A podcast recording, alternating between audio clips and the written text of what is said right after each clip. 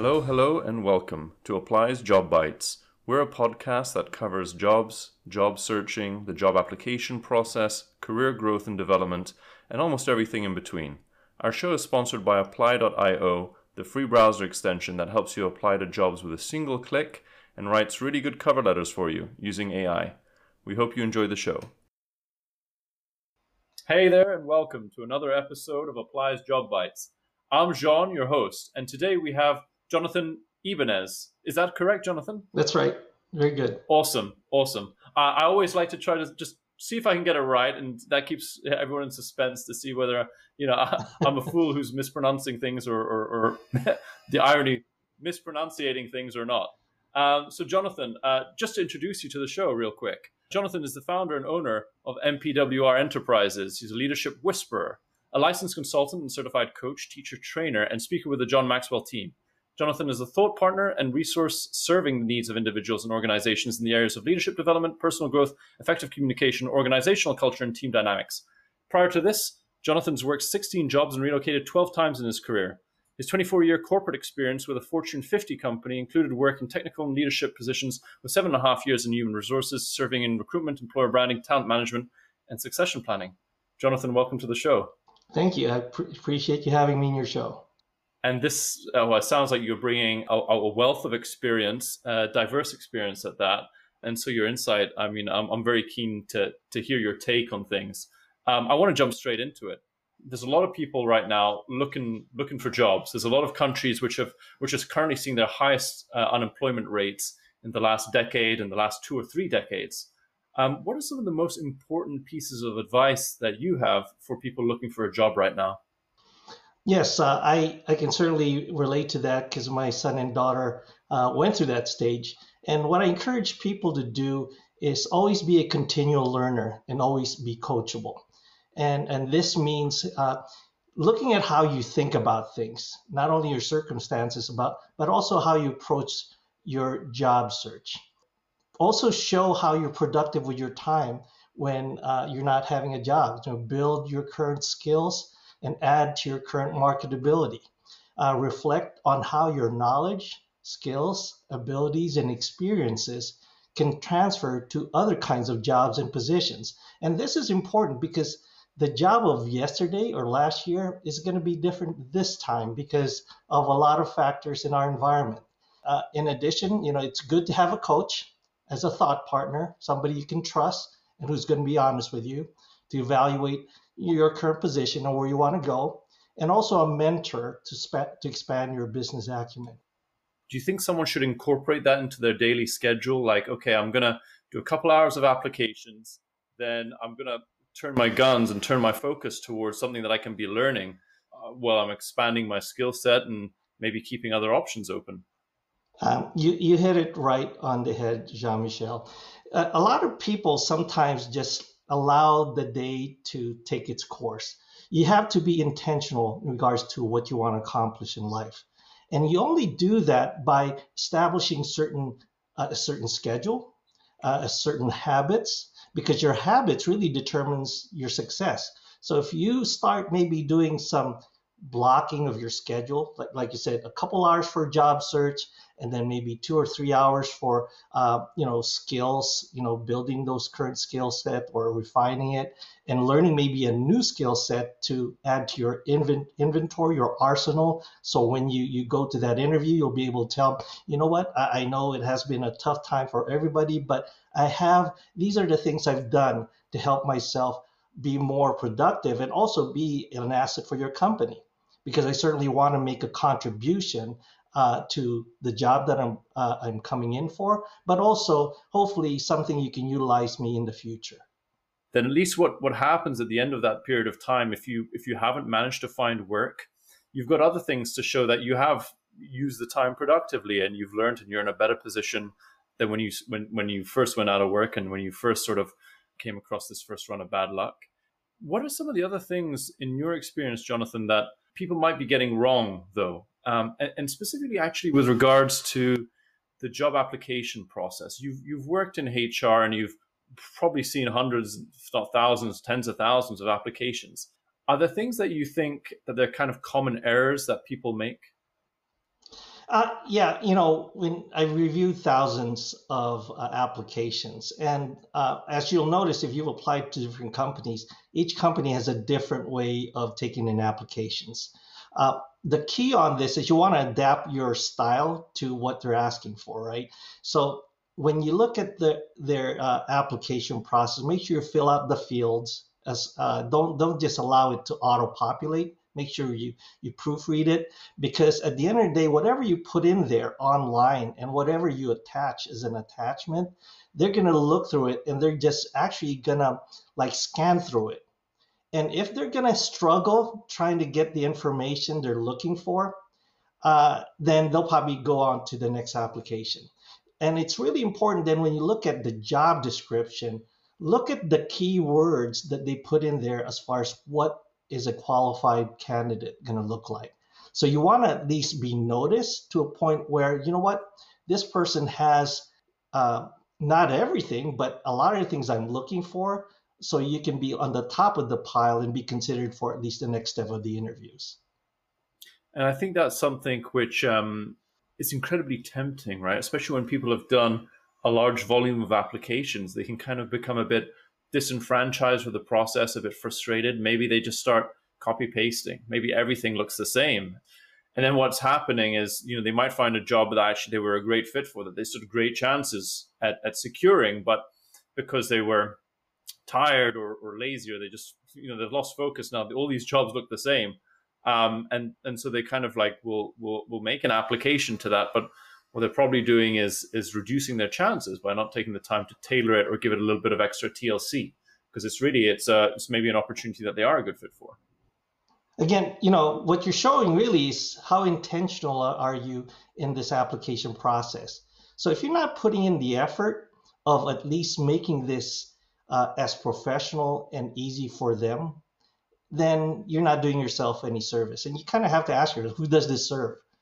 Does this serve me? Hopefully, it serves you too, but it's going to serve them first if you want to be considered. I think that's a great way of looking at it.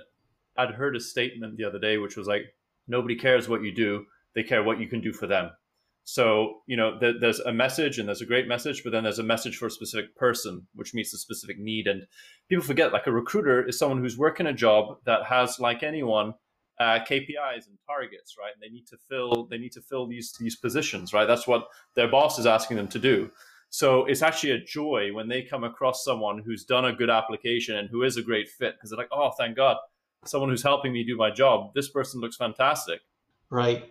Yeah. The, the quality really comes forth uh, in, in applications. And I've seen obviously some that haven't even been proofread you know, grammar is important, but obviously just as important as your spelling and how intentional you are to what they're looking for. I wanted to ask you, Jonathan, specifically. I see that you've you don't shy away from the idea of of relocating. I can see, you know, you've you've done that twelve times in your career, and and I think that could be an incredibly useful angle to play when you know we're we're living in a connected world. A lot of people are doing remote work but there may also be certain areas like if, if i was working a job and now i'm out of work because the demand for what i do my skill has just dropped to the floor right now. And, and, and i'm sort of hell-bent on staying in one place then i might be making it very difficult for myself. How important do you think it is being open and flexible to the idea of relocation at this point in time?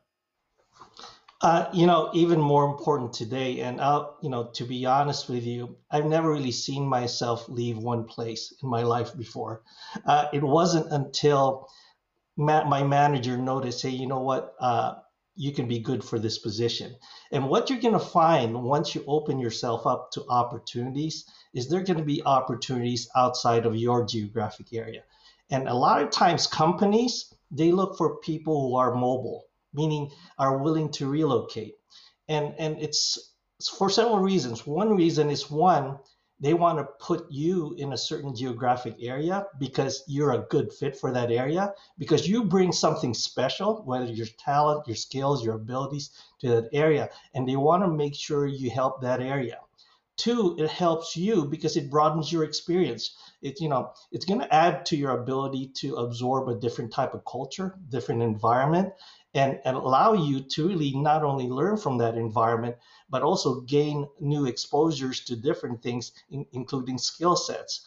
when companies see that you're able to adapt to these different conditions and you're willing to take on different assignments, just utilizing your ability uh, for, for this hunger or curiosity of learning, your ability to expand your horizons, the way, you know, the jobs that you'll be acquiring even expands even more. So the only limits really is to your own thinking as far as what you're capable of doing.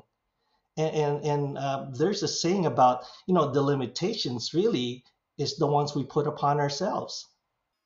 And and you know i think there's a lot of people which have probably put that as you say have put that limitation upon themselves and i, I completely understand if we have someone who who has has a family you've got kids in a local school there's a lot of sort of things tying you down but i think to your point of people putting limitations on themselves i think there's a lot of young people uh, have no strings attached. They're they're young, they're healthy, they're single, and uh, this is the time of their lives to be going and getting other experiences, maybe traveling, relocating. It doesn't have to be for the rest of their lives. It could be for a year, two or three. Uh, but there's a glass ceiling. Oh, that seems inconvenient. Oh, I, I don't know anything about that country. Oh, I, I can't be bothered. It seems like too much effort. And so then they get stuck in a rut where they're unemployed in a place where there's no demand for their skills locally and they're not opening themselves up to the the possibility of working remotely uh, we're sorry, not working remotely or relocating. Well, okay, Jonathan, that that I think is is a uh, a really important, tangible recommendation, maybe for young people that want to broaden their chances right now, is to consider uh, whether they should be uh, looking at relocation opportunities. And, and, and, I want to wrap up. I, I we're close to time on this interview, but I didn't want to wrap up before I asked you about maybe uh, a story or two you could share from your own experience I'm sure that across the breadth of your your, your experiences, there's been times that you've you've secured a job or you've achieved something in your career kind of against the odds. You know, at the outset didn't seem likely, and then somehow you you hustled your way through. Um, is there anything that comes to mind? Yeah, you know, I think we all we're all humans, right? So we're all gonna have those feelings and emotions about the highs and lows of life. And there were times in my career uh, that man, I was devastated. In fact, my wife can tell you, I cried because I didn't get the position because you know it's just devastating. The main thing is people watch when uh, actually people watch you more when you fail than when you succeed because it's easy to be happy when things are going right.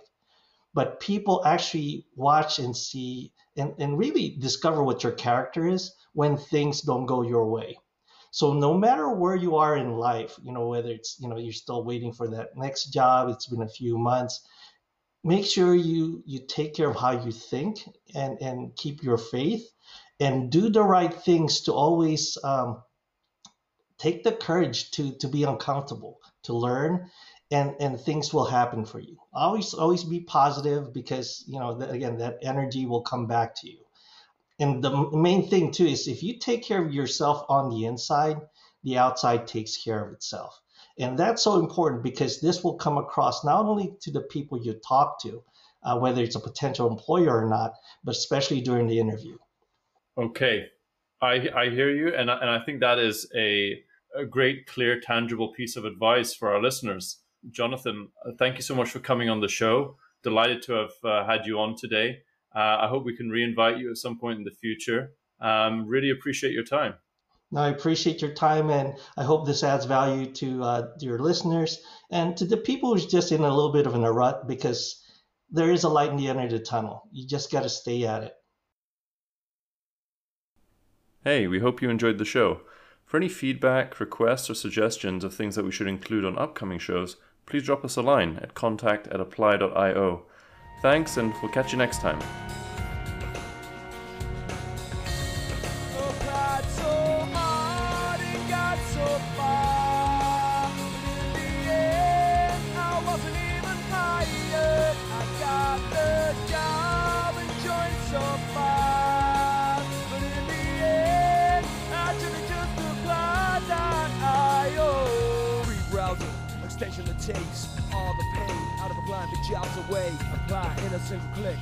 Track. Your application's never write a cover letter again.